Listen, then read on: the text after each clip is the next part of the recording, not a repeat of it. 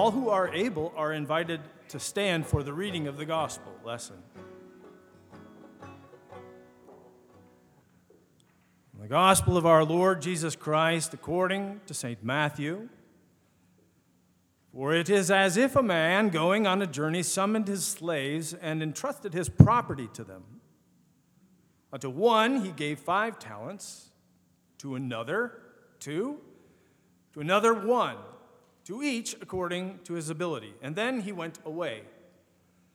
The one who had received the 5 talents went off at once and traded with them and made 5 more talents. The same way, the one who had the 2 talents made 2 more talents. But the one who had received the 1 talent went off and dug a hole in the ground and hid his master's money. After a long time, the master of those slaves came and settled accounts with them. And then the one who had received the 5 talents came forward, bringing 5 more talents, saying, Master, you handed over to me 5 talents. See, I've made 5 more talents. And his master said to him, Well done, good and trustworthy slave, you have been trustworthy in a few things. I will put you in charge of many things. Enter into the joy of your master. And the one with the 2 talents also came forward, saying, Master, you handed over to me 2 talents, and see, I've made 2 more talents. And his master said to him, Well done. You have been trustworthy in a few things. I will put you in charge of many things. Enter into the joy of your master. Then the one who had received the 1 talent also came forward, saying, Master, I knew that you were a harsh man, reaping where you did not sow, gathering where you did not scatter seed. So I was afraid, and I went and hid your talent in the ground. Here, you have what is yours. But his master replied, You wicked and lazy slave, you knew, did you, that I reap where I did not sow and gather where I did not scatter? Then you ought to have invested my money with the bankers, and on my return I would have received what was my own with interest. So, take the talent from him and give it to the one with the 10 talents. For it is to all who have more will be given, and they will have an abundance. But from those who have nothing, even what they have will be taken away. As for this worthless slave, throw him into the outer darkness where there will be weeping and gnashing of teeth. The grass withers, the flower fades, but the word of our God stands forever, the gospel of the Lord. You may be seated.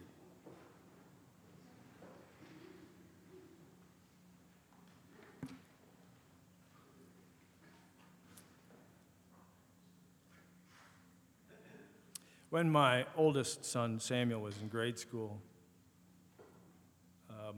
he used to collect Pokemon cards. Pokemon, you know. It's a fairly inexpensive thing to do, which is a good thing because I was studying full-time at U of L and working on a teaching assistant salary. And so not having a lot of money, one of the ways that we tried to incentivize good behavior to make up for the fact that we didn't have much money was to say, look, if you and your sister don't fight and if you do your chores, then we'll take you to Walmart on the weekend to buy you some more Pokemon cards. Though an obvious bow to late-stage capitalism, it was a pretty effective incentive program. It worked, and it was cheap. But one weekend, Susan had to work, and I was working on an article which was going to loom large in landing a job as a tenure-track professor, and so I was really extra consumed. Anyway, Samuel came to me, and he said, when we going to Walmart to get the Pokemon cards? And at the time, we didn't really have a Walmart close by, so we had to drive all the way out to Westport Road and the Gene Snyder, to that one out there. That was the closest one. And like I said, I was busy. So I told him, hey, buddy, look, I apologize. But I'm swamped here. I'm not going to be able to take you this weekend. I'm sorry. Now, I knew he wouldn't like my answer, but I didn't know how much he didn't like my answer. In his defense, I told him earlier in the week that we'd head out to Walmart over the weekend to get those cards. And so his displeasure was surely understandable, but it was the intensity. He was ticked. He's stomping around, decrying the sad state of the world and how unfair, utterly unfair life is. And I'd promised. And he'd been looking forward to this all week. You know how that goes, right? So I said, I know, sweetie, I'm sorry to disappoint you, but I'm super busy and I have to finish this. I'll take you next week. Now, I almost said, I promise, but I realized that probably wouldn't help. It was then that he said something that sticks with me to this day. And if you've raised young children, you've probably heard it yourself, stomping up to his bedroom, all the while protesting to the heavens, "This is the worst day ever!"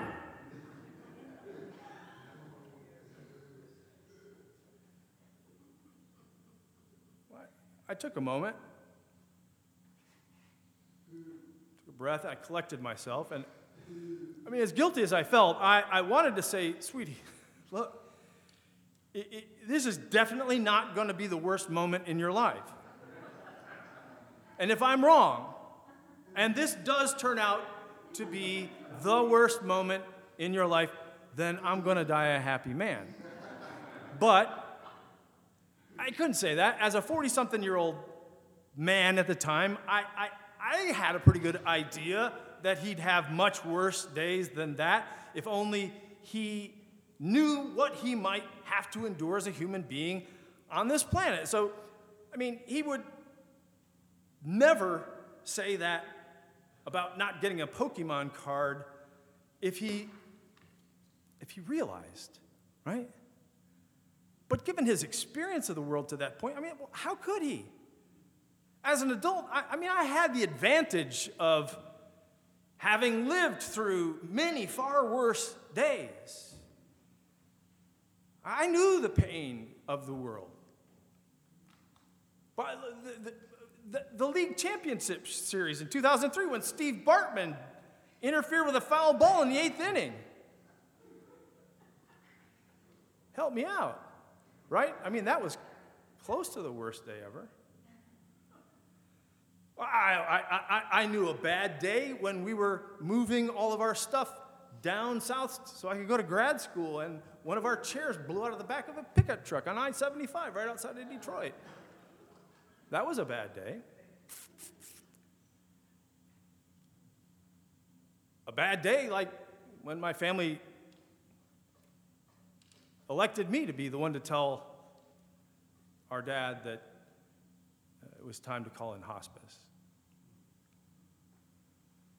We all have some sense of the world, don't we?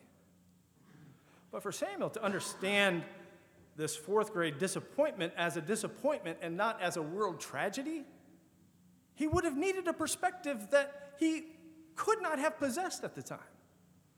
Such a perspective only comes with wisdom and experience, doesn't it? But perspective does make all the difference. The world looks one way, and then you wake up and you find out it's completely different.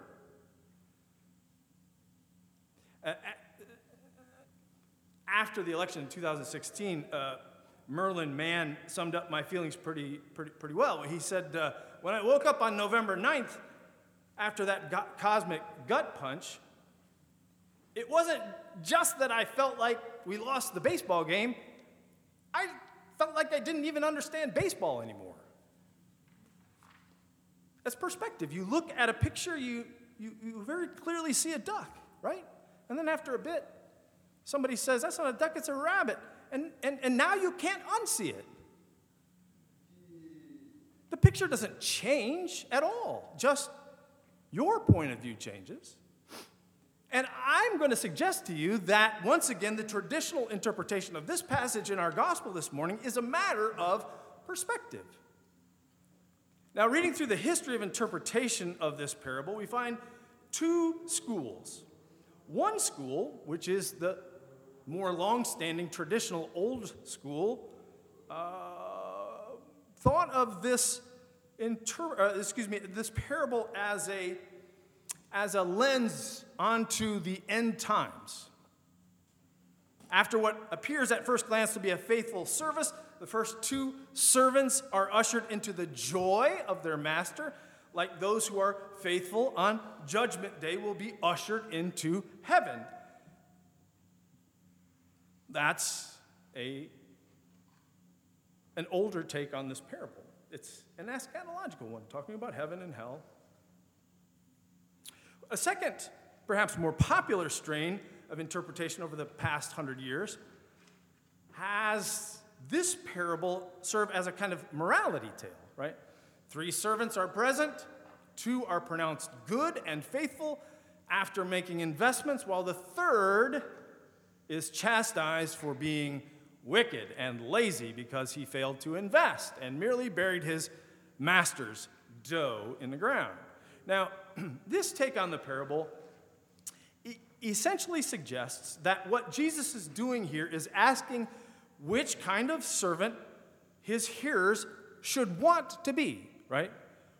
Do they want to be the good, industrious ones or the lazy, shiftless one? And as with all morality tales, there's a right answer and there's a wrong answer. Now, one way this interpretation has been used in the past century is to liken the talents dispensed to the enslaved people as precisely that, as talents, right? Or as my upbringing would have called them, gifts. As in, are you making the proper investment of time and resources to invest the gifts that God gave you? Or are you merely a spiritual malingerer walking around keeping your talents to yourself? Well, my mom was a big one for reminding us that God gave you talents, and if you don't use them, you will lose them. So you grew up with my mom too. Okay, that's good. As I say, both streams of interpretation have a long history, neither of which I'm saying is necessarily invalid. I mean, Scripture is multivalent, by which I mean it almost always has more than a single interpretation to any text. But what these two strains of interpretations fail to take into account, once again, is how Jesus' listeners themselves would have heard this story. Because their perspective on what Jesus was about, given the world in which they lived in, would have been different from the perspective of Matthew's readers over a half century later when they read it. Not to mention the perspective of modern readers, which is radically different from both Matthew's readers and Jesus' listeners. See, one of the lingering problems of the traditional readings of the parable of the talents really sort of revolves around the main character, right? As with so many parables, the assumption has sort of customarily been that the man going on the journey is God, right? Interpreters have largely taken for granted that God is the one who hands out the talents.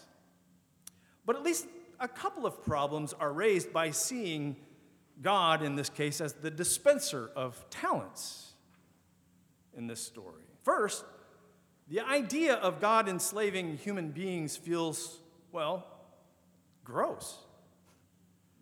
But beyond our general distaste at the thought of God owning exploited labor, we need to think about what the master is doing by giving these talents to the people that he has enslaved.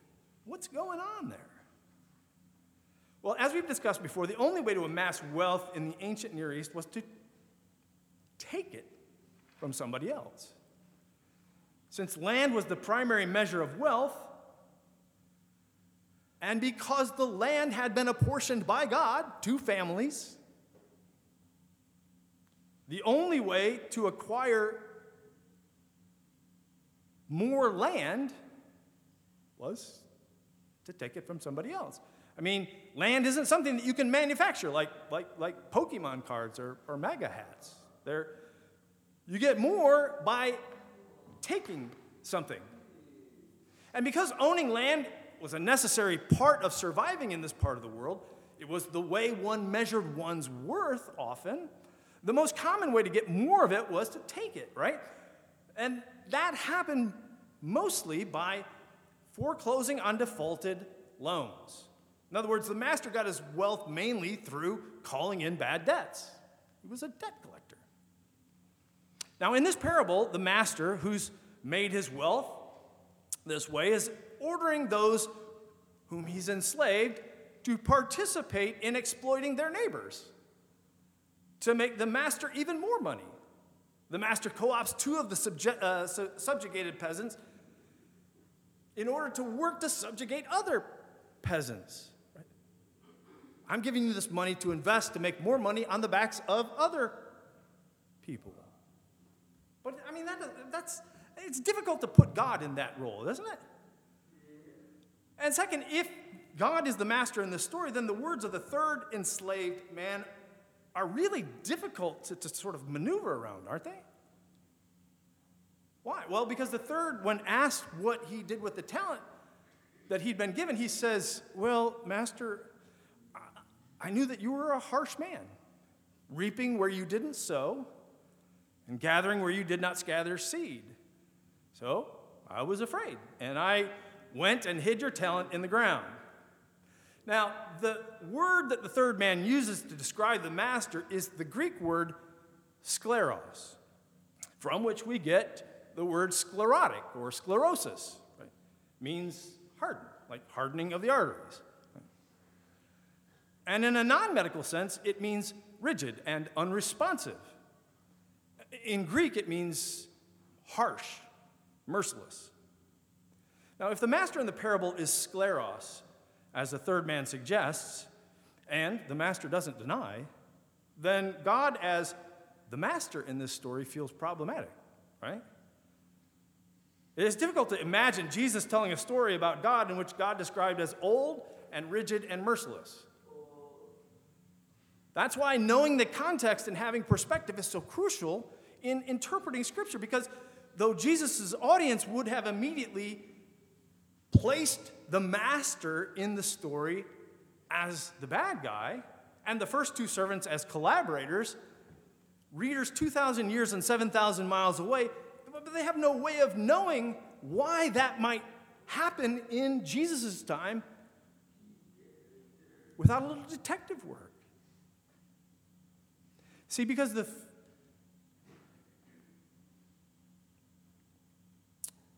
when Jesus told this parable to his listeners, unlike some of the earlier interpretations, they would have seen the third servant as the hero. But talk about turning the duck into a rabbit, right? Because the third guy is the only one with the courage to speak the truth about a system that was rigged against vulnerable peasants. I knew that you were a merciless man. You've amassed that land that belonged to other people, and so you reap where you did not sow, literally. That is to say, you reap for yourself the crops that other people sow to feed their families. And you gather the good from places where other people scattered seed to make it through another time of scarcity. And what happens to the third man when he's presumed to have spoken truth to power? Well, as William Herzog has noted, the judgment is immediate. Having spoken the truth, the servant must be vilified, shamed, and humiliated so that his words will carry no weight. It's an oppressive elite who labels the servant wicked and lazy to stigmatize him and dismiss his implied criticism. The aristocratic master's address is not to be taken at face value, as so many commentators have done. It's an attack on a whistleblower. The servant has unmasked the joy of the master for what it is, the profits of exploitation squandered in wasteful excess, and he has demystified good and trustworthy by exposing the merciless oppression that they define. So the third servant is treated like whistleblowers regularly are treated when they lay bare the truth that the folks in charge don't want everybody to know. The master in this story has, as so often been the case throughout history, isn't necessarily a benevolent employer handing out generous Christmas bonuses. This master is a boss who's gotten rich on the backs of others. And when he's called out for it, he gets defensive and he lashes out. In fact, if the third man looks like anyone in this story, he looks kind of like Jesus before both the Roman authorities and their collaborators in the temple. And that's going to happen, and that's going to develop over the following two chapters. And what do the masters of empire do to Jesus for presuming to speak truth to power? They do what they do to every whistleblower. They vilify, shame, and humiliate him so that his words will carry no weight. And then they throw him in the outer darkness, where weeping and gnashing of teeth are an Olympic event. And we who claim to follow this Jesus, what do we do? How do we live into this parable? Well, I think we speak up. We tell the truth about the exploitation of the poor and the vulnerable. We put our bodies in between the oppressed and the oppressor. When we hear about another black man being abused by the police, we refuse to remain silent. When we see the families of immigrants and asylum seekers torn apart, we resist. When we hear about the life of another young trans person ending violently, we cry out to the heavens. When we watch another woman being harassed and abused, we say no. When we read about vulnerable people being evicted and left to survive in the streets, we find a way not only to help feed and shelter them, but to agitate for justice, for shelter, for food. When we witness white nationalists openly advocate bigotry and threaten violence, we don't sit idly by and hope everything turns out all right. We take sides. We followers of Jesus not only sound the alarm, but also figure out a way to be in the middle of it. Organizing, protesting, lobbying, healing, dispensing the mercy denied by the merciless. No longer will the God of abundance desire for all of us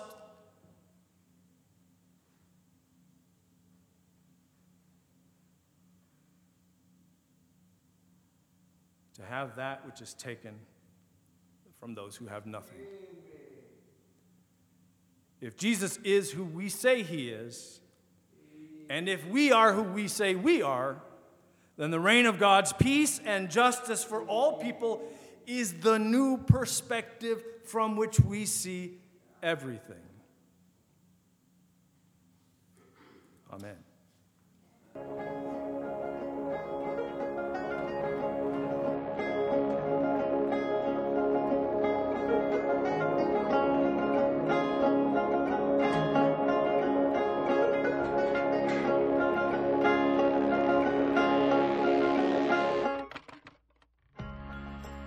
Thanks again for tuning in to the Douglas Boulevard Christian Church podcast. If you liked what you heard, please rate the podcast on iTunes, retweet the link, or just tell your friends. Godspeed until next time on the Douglas Boulevard Christian Church podcast.